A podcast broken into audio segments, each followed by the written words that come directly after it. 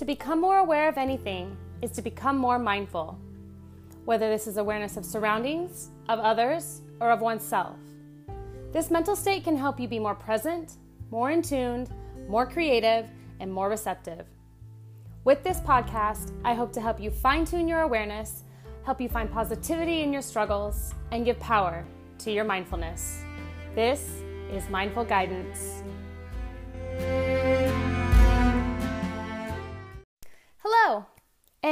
Welcome to Mindful Guidance. My name is Mishayla, and I am so excited you are listening today. On today's episode, I want to talk about listening. Listening as a communication tool and as a skill.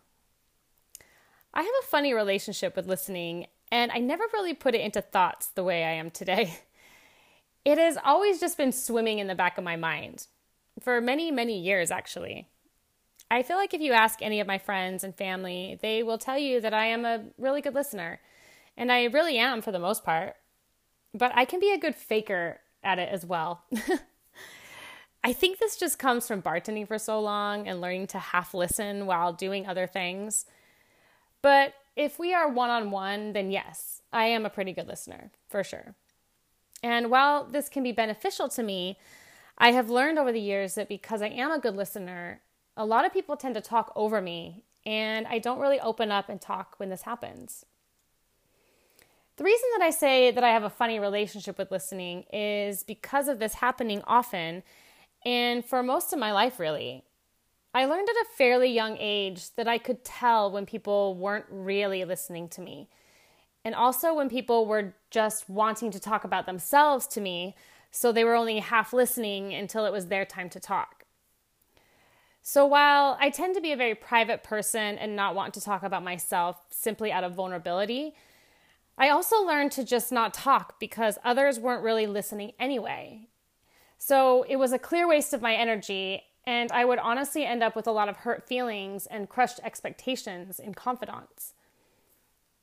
As I got older, listening became a fascination of mine.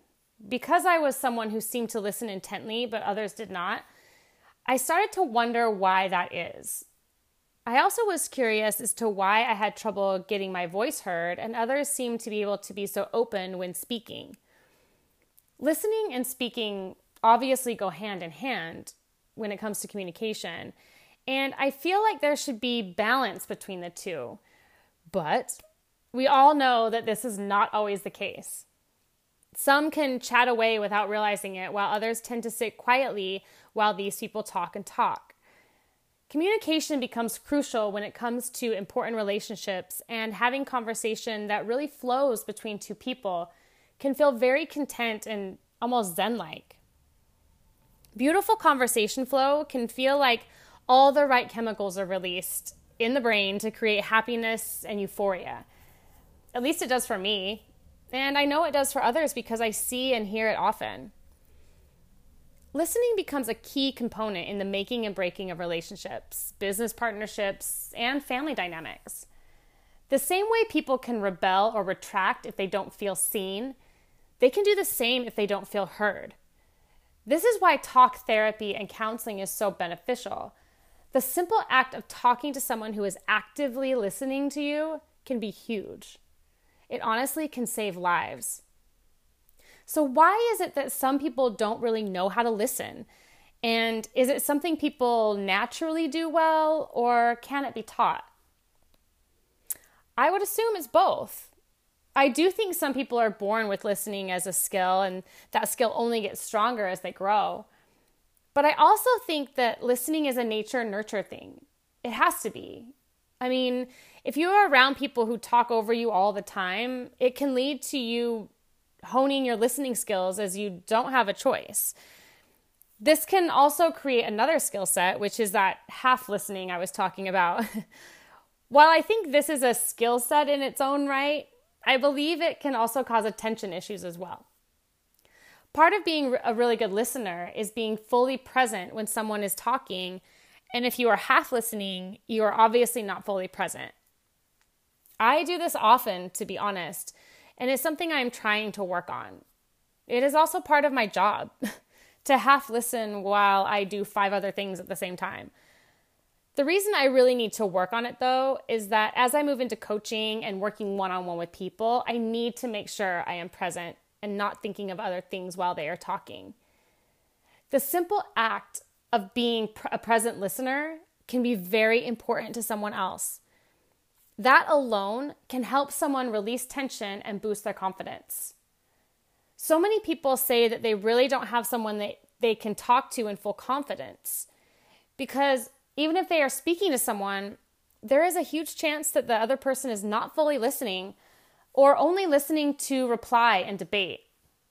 Or what I found a lot of people do without realizing it, they listen to be able to talk about themselves, which can be a major turnoff for someone who is trying to open up to someone else.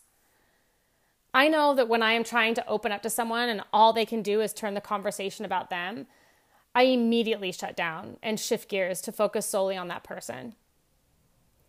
I actually dated someone like this and it exhausted me. I would be telling a story, and within a minute, he would cut me off to tell a similar story about himself and would never come back to reconnect with what I was saying. We actually had a conversation down the line about him feeling like he didn't know me very well and why I don't open up more about myself. I told him I try, but you never, ever listen. It was a big issue for us and something he really had to work on. But by that point, I was already shutting down as I could never feel heard or taken in for who I truly was. I feel like people who really need to talk about things can be overbearing and not realize that they are treating their partner or friends like they are counselors or sounding boards for their needs. I also feel like people who are these sounding boards can feel like it is their place in the world to be this person, as it can feel like they serve a purpose and are helping others in some way. But there has to be a balance somewhere, right? It takes self awareness from both people, and each one has to set boundaries. Listening becomes a skill just like speaking becomes a skill. While I am the type of person that has had to work on finding my voice and using it wisely, others need to work on strengthening their listening skills and learning to become interested in people when they speak. Listening is something that I don't feel like gets talked about enough as a skill that we should be practicing as we get older. We encourage children to learn to use their voice and speak up, but do we teach them to really listen when others are talking? I hear parents tell their kids, hey, it's my turn to talk, or it's so and so's turn to talk. But I never hear them say, hey, it is your turn to listen right now. I feel like be- listening becomes a punishment, and not just for children. We do it in arguments with adults as well. We sit people down and forcefully tell them, you need to listen to me. You need to hear what I am saying. It makes listening seem so challenging and intense, and only in moments of serious matters. But what if listening was taught in such a way that those serious matters never came up because we learned to listen and speak in a courteous and intelligent manner? What we hear can also be interpreted in different ways depending on how well we were listening.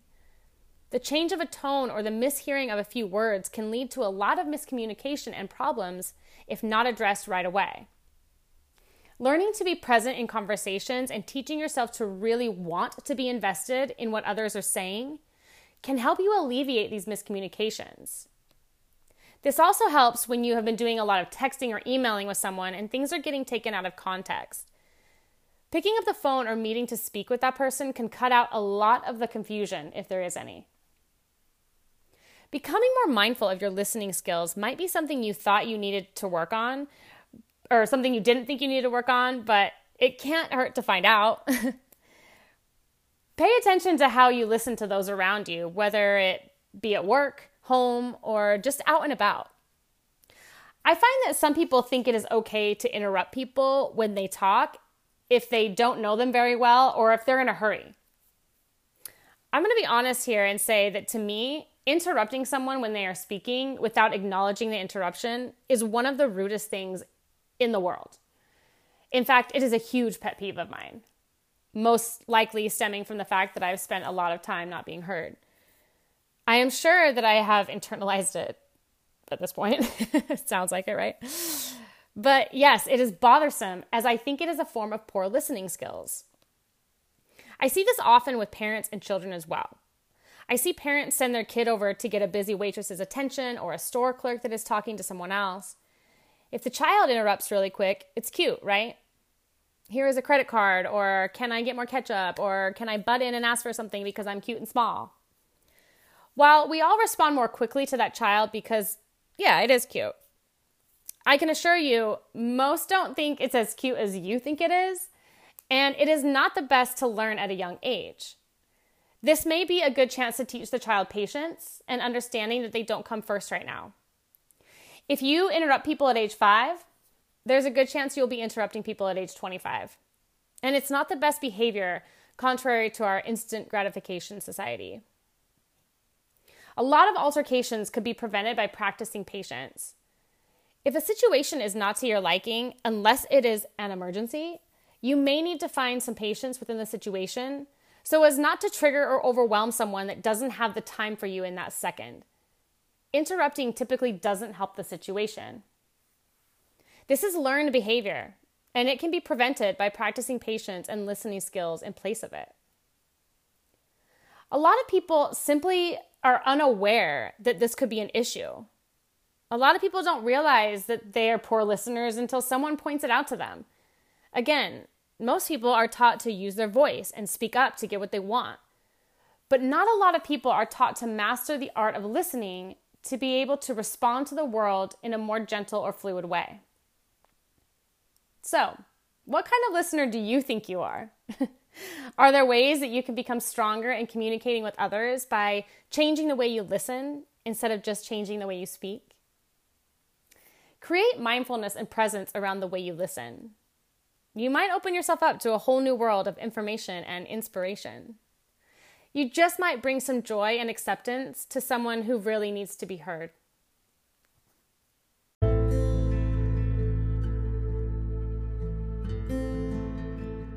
Thank you for choosing the Mindful Guidance podcast. I hope this episode got you thinking about what kind of listener you are and if you may need to work on your listening skills. Listening takes patience and practice, and a lot of times we are being taught poor listening habits without even realizing it. While some people are naturally going to be more attentive listeners than others, I do believe we can be taught to strengthen our listening skills the same way we are taught to have better speaking habits. Learning both can create stronger communication skills all around. Choosing to work on mindfulness in everyday life is a big step to a more positive mindset to relieving unnecessary stress, and to living a more mindful life. If you enjoyed this podcast, please remember to follow and rate the show. There are also links in the description to check out my website where you can subscribe to my email list. You can also check out and follow my personal training and mindset coaching Instagram and Facebook to see what else I have to offer. Social media is a great place to connect, and I do love connecting to those that reach out for guidance. Thank you so much for listening and have a wonderful, mindful day. Until next time.